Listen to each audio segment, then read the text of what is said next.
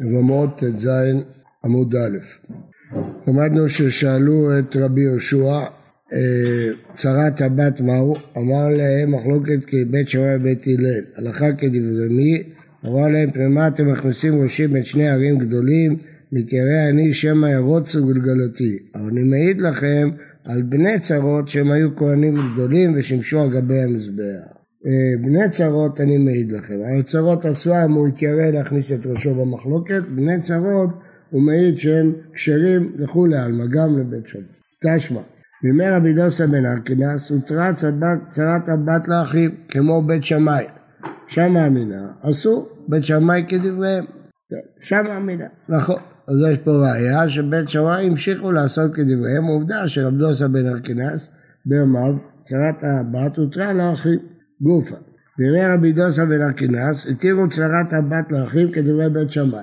והיה הדבר קשה לחכמים, יש חכם גדול היה, ועיניו קמו מלבוא לבית המדרש. או העיניים שלו לקו, הוא לא יכל להגיע לבית המדרש. אמרו, מי ילך ויודיעו שהלכה כבית הלל שצרת הבת אסורה לאחיו? אמר להם רבי יהושע, אני אלך. ואחריו מי? רבי אלעזר בן עזריה. ואחריו מי? רבי עקיבא. אז חלו כל השלישייה הנכבדה הזאת, צריך רבי דוסה בן ארקינס. הלכו ועמדו על פתח ביתו, נכנסה שפחתו. אמרה לו רבי, חכמי ישראל באים אצלך. אמרה לה, ייכנסו. נכנסו. פסול רבי יהושע, הוא זיהה אותו, הושיבו על מיטה של זהב. אמר לו רבי, אמור לתלמידך אחר וישב. אמר לו מי הוא? רבי אלעזר בן עזריה. אמר, ויש לו בן לעזריה חברנו? הוא הכיר את אבא שלו, לא הכיר בכלל את רבי אלעזר בן עזריה. קרה עליו המקרה הזה, נער הייתי וגם זקנתי ולא ראיתי צדיק נעזב, זכר מבקש לך, הנה הוא זכה לבן גדול כזה, כזכור רבי אלעזר היה צעיר כשהתמנה נשיא, הוא לא הכיר אותו. תפסו והושיבו על מיטה של זהב. אמר לו רבי, אמור את אביך אחר וישב. אמר לו מי הוא? עקיבא בן יוסף. אמר לו, אתה הוא עקיבא בן יוסף, ששמך הולך מסוף העולם ועד סופו? שב בני שב, כמותך ירבו בישראל. התחילו מסבבים אותו בהלכות, לא רצו להתחיל ישר בעניין, דיברו על עניינים אחרים, עד שהגיעו לצרת הבת. אמרו לו, צרת הבת מהו? אמר להם, מחלוקת בית שמאי ובית הלל. הלכה כדברי מי? אמר להם, הלכה כדברי בית הלל. אמרו לו, ולא משמך, אמרו הלכה כבית שמאי. שצרת הבת מותרת לאחים, אמר להם דוסה שמעתם או בן אקינס שמעתם? השמועה ששמעתם שבן אקינס פוסק כבית שמאי זה עם שם פרטי או בלי? אמר לו חיי רבי סתם שמענו, לא שמענו דוסה, שמענו בן אקינס, היינו בטוחים שזה אתה. אמר להם אח קטן יש לי, בכור שטנו, ורש"י חריף ועומד על השמועתו ועושה מעשה ואינו שם משמועתו לעשות כרבים. למרות שהוא לא היה בכור, קטן ממנו, ויונתן שמו, והוא מתלמידי שמאי, ויזהרו שלא יקפח אתכם בהלכות, שלא ינצח אתכם, ויש עמו שלוש מאות תשובות בצרת הבת שהיא מותרת, אז תיזהרו. אבל מעיד אני עליי שמיים וארץ, שעל מדוכה זו, הראה להם איזה מדוכה, הוא אומר פה ישב חגי הנביא ואמר שלושה דברים בהלכה, צרת הבת אסורה, המון ומאוהב מעשרים מעשר אני בשביעית ומקבלים גרים מן הכדורים מן התלמודים. את שתי ההלכות האחרות נלמד עוד מעט. יש פה דבר מעניין כי כידוע אחת הבעיות בתורה שבעל פה שיש לנו רצף רק מתלמידי כנסת הגדולה ולפני זה אין לנו רצף לתקופת הנביאים. המשנה באבות אומרת משה קיבל תורה מסירה ופסל ליהושע שיהיו נביאים נביאים לזקנים. זקנים זאת של כנסת הגדולה ויש לנו תקופה שבין הנביאים לבין כנסת הגדולה נקראת תקופת הסופרים, שאין לנו הרבה עדויות על גביה, ולא יודעים איך נמסרה התורה שבעל פה. והנה פה יש לנו עדות שאדם שמעיד שחגי הנביא, שהיה אה, מהשלושת הנביאים שהיו באנשי כנסת הגדולה הראשונים, בימי עזרא, ישב על אבן המדוכה והעיד שלוש הלכות. זאת אומרת, ההשתלשלות של תורה שבעל פה, יש לנו עדות שמקשרת את זה לנבואה, מהנבואה לאנשי כנסת הגדולה. אני אומר נבואה לא בתור נביאים כמובן, בתור חכמים. אה, אז ראית שלושה דברים.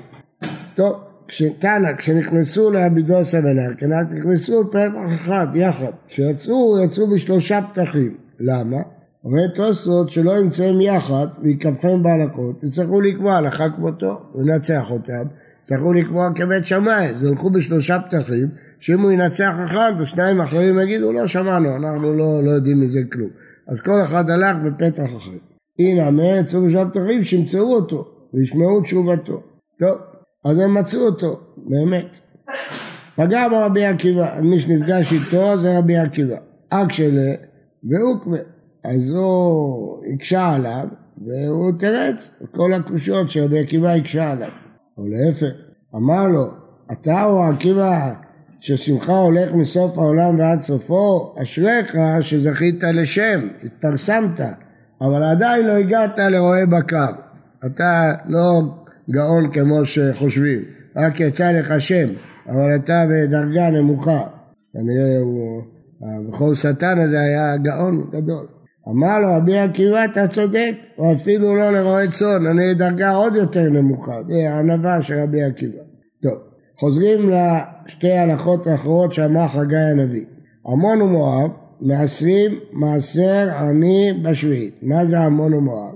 עמון ומואב, כמובן מדברים על יהודים, לא על, לא על המונים ומואבים. יהודים שגרים בעמון ומואב, משה כבש מסיחון והתקדשו בקדושת ארץ ישראל. אבל בבית שני לא הייתה בהם קדושה. למה? ואמר מור, הרבה כרכים כבשו עולי מצרים ולא כבשו עולי בבל. קדושה ראשונה קידשה לשעתה ולא קידשה לעתיד לבוא. הקדישה שקידש משה, הוא קידש רק לשעתה, לא לעתיד לבוא. ברגע שחרבה הארץ, בגלות, בטלה הקדושה הראשונה. כשעלה עזרא, הוא קידש קדושה שנייה, אבל הוא לא, היו מעט אנשים, הוא לא קידש את כל השטח שקידש משה רבנו, והיו חלקים שהוא הניח אותם בכוונה, לא קידש אותם. הניחו, למה? כדי שיסמכו עליהם עניים בשביעית. העניים בשביעית, אין לקט, אין שכחה, אין פאה, לא זורעים, לא קוצרים, אז אין להם כלום, אין להם מה לאכול. אז הם היו הולכים לעמון ומואב ולוקחים משם, כיוון שהוא גזר שעמון ומואב מעשרים מעשר עני, הייתה מחלוקת תנאים גדולה אם מעשר עני או מעשר שני, האם הולכים לפי סדר השנים או מדלגים שנה. אז שאלה אם זה מעשר עני או מעשר שני, אז הוא גזר שיהיה מעשר עני, למרות שלפי סדר השנים זה לא צריך להיות מעשר עני, זה מעשר שני, אבל למה שיהיו מקום לעניים לאכול? אז גזר שיעשו מעשר עני. ומקבלים גרים מן הקרדויים והתרמודיים. מה הפירוש? זה שתי ארצות, תרמוד התפרסמה לאחרונה, מי שזוכר, במלחמה של דאעש. הם כבשו את תרמוד והחריבו אותה, עיר קדומה. התקיימה בקללה של חכמים. בכל אופן תרמוד ועיר בבבל, קרדויים ומקבלים גרים, לא חוששים שהם ממזרים אלא הם גויים, מה הבעיה? הבעיה שבהרבה מהקהילות האלה הסתובבו יהודים והתערבבו, ויהודיות, ונהיו ממזרים אבל אם נגיד שכולם גויים, אז אין בעיה, אז זה לא ממזר גוי, יש פתרון, יכול להתגייר, ממזר אין פתרון, לא יבוא ממזר בקהל השם. אז קבעו שהם גויים, והתירו להם לבוא בקהל. הנה, והתני רמי בר יחזקאל אין מקבלים גאים מהקרחיים, קרדויים. אמרה שקרטויים עמה, זה לא אותו מקום. כדי אמרה הנה שקרטויים פסולים, אז זה משהו אחר, קרטויים וקרדויים זה לא אותו דבר. עיקר דאמרי, תני רבי יחזקאל אין מקבלים גרים מן הקרטויים. מה אליו היינו קרטויים קרדויים? אמרה שלא, קרטויי לחוט, קרטויי לחוט, כדאמרי אינשה, קרטויים פסילה. מעניין שלהלכה כזאת חמורה הם מביאים ראייה ממה שאנשים אומרים. אנשים אומרים בשוק שקלטויים פסולים.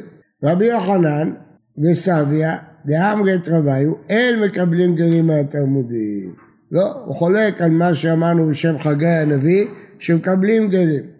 ומי אמר ביוחנן אחי ואתנן משנה בנידה. כל הכתמים הבאים מרקם טהורים. יש כלל אם יש בגד ועליו יש כתם, אז הוא טמא. למה? אולי נידה בדקה וזרקה את זה. אבל הגויים, לא, גויים אין להם טומאה, אז רק גזרו עליהם כזבים, אבל לא, על הכתמים שלהם לא גזרו. אז לכן, אם הם גויים, לא גזרו. אבל אם הם יהודים, כן גזרו. אז אם באים מרקם, טהורים, למה? כי כולם גויים. רבי יהודה מטמא, פני שהם גרים וטועים, מה זה טועים? מומרים, מומרים. הם מומרים, ולכן גזרו עליהם.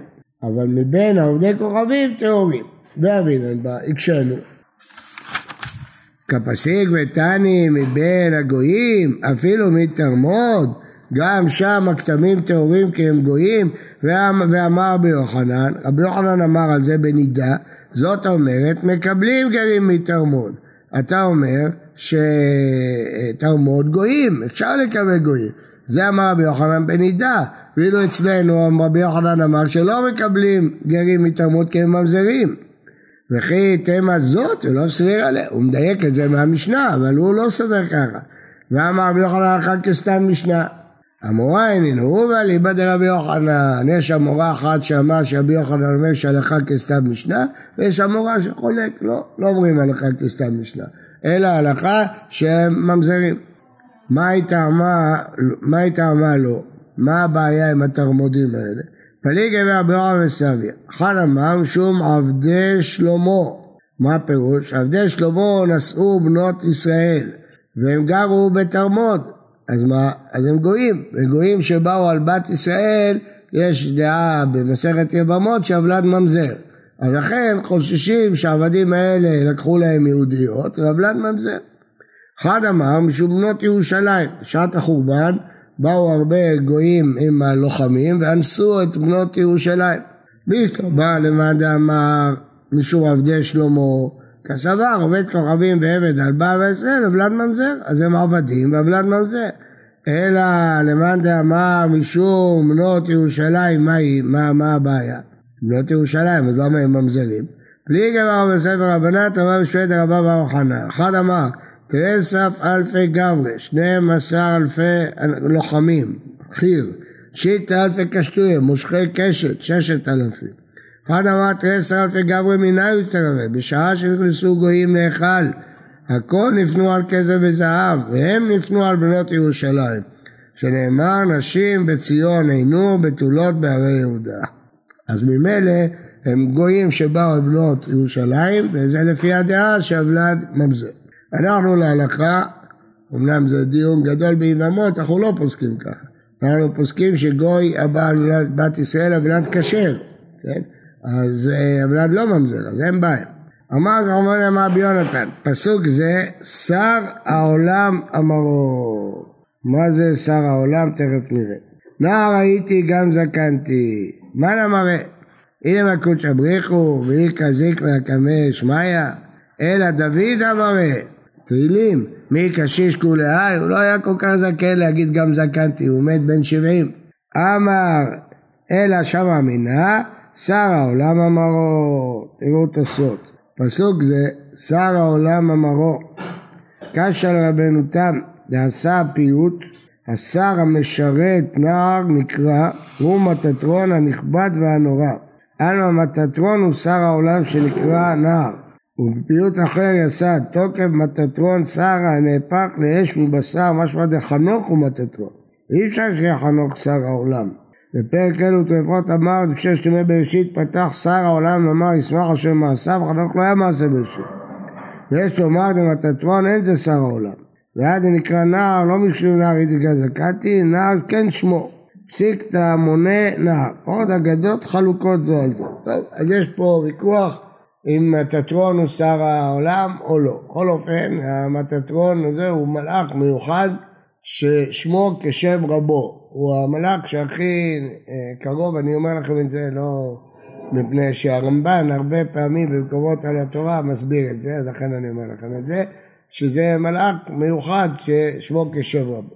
טוב, ידו פרש צר על כל מחמדיה, פסוק באחד. זה עמון ומואב, בשעה שנכנסו גויים להיכל, הכל נפנו על כסף וזהב, והם נפנו על ספר תורה. רצו לחפש את ספר תורה שהיה בקודש הקודשים. אמרו, זה שכתוב בו לא יבוא עמוני ומואבי בקהל השם ישרף באש. רצו לשרוף את הספר שכתוב פה עמוני ומואבי. עוד פסוק באחד. ציווה השם ליעקב סביביו צריו. על יד כל עיר יהודית הייתה עיר של צר, צר, סל הצרות. המערב כמון הומניה לפום נערה. ליד העיר של פום נערה היה עיר של גויים שעושים להם הרבה צרות. אמר רבי יהודה אבסי, גוי שקידש בזמן הזה, חוששים לקידושיו, חוששים, אולי הוא יהודי, ואז הבנים יהיו ממזרים, הם בלי גט, הם לא מתגרשים בגט. למה חוששים לקידושה? שבע מעשרת השבטים, התפזרו עשרת השבטים בגלות, אולי הם באו, באו קידשו נשים, אז אנחנו חוששים. אז לכן, כיוון שחוששים, אנשים ממזרים לא יכולים לגייר אותם. שואלת הגמרא, והכל דה פריש ורוב הפריש, למה אתה סומך על עשרת השבטים? הרי רוב העולם גויים, רוב העולם לא מעשרת השבטים. אז למה אתה חושב שהוא מעשרת השבטים? בדוקתא קביעה.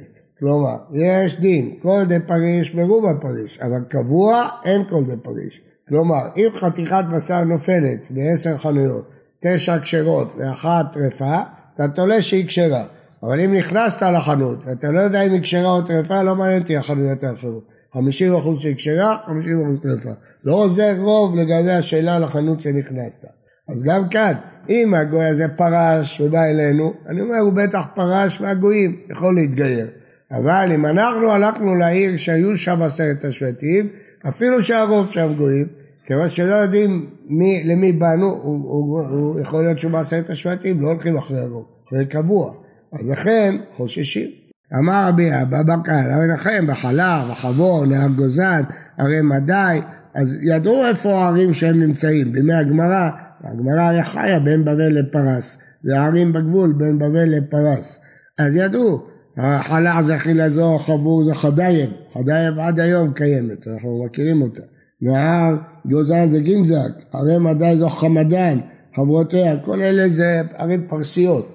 אבל הם, הם בגבול של בבל. כשאנחנו אומרים על חכמי התלמוד, אז הם באו, הרוב היו דווקא ממה שקוראים היום פרס, לא בבל, לא בין שתי הנערות, אלא באזור שבכן, למה אני אומר את זה? שתדעו, יש הרבה מילים בגמרא שהן לא ארמיות, הן פרסיות, ולכן לא מבינים אותן נכון. אחי, הרב מרדכי, הוא הוציא כתב יד לסנהדרין והראה שהרבה מילים שם הן בפרסית ואני אומר את זה כי היום יצא הכרך השני שלו, על פרק שני בסנהדרין, גם כן לפי כתבי התימניים, ויש שם הרבה הרבה מילים בפרסית, מילים שלא ידעו לפרש אותם נכון, כי הם לא עממים, כי האזור שגרו בו הוא גבול בין פרס לבין בבל.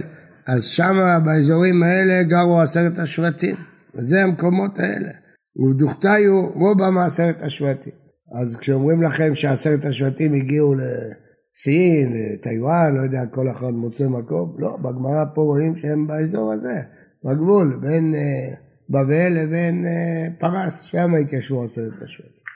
ואגב, בפרס היה, היו הרבה הרבה מימי המוראים, תלמידי חכמים, ואחריהם פרס גם של הגויים, הייתה עיר מאוד, ארץ מאוד מפותחת, מבחינת השכלה וחוכמה, אבל אחר כך היו גזרות קשות על היהודים, נשארו שם הרבה יהודים, אבל תורה לא נשארה שם. לא נשארו ישיבות, לא נשארה תורה, זהו.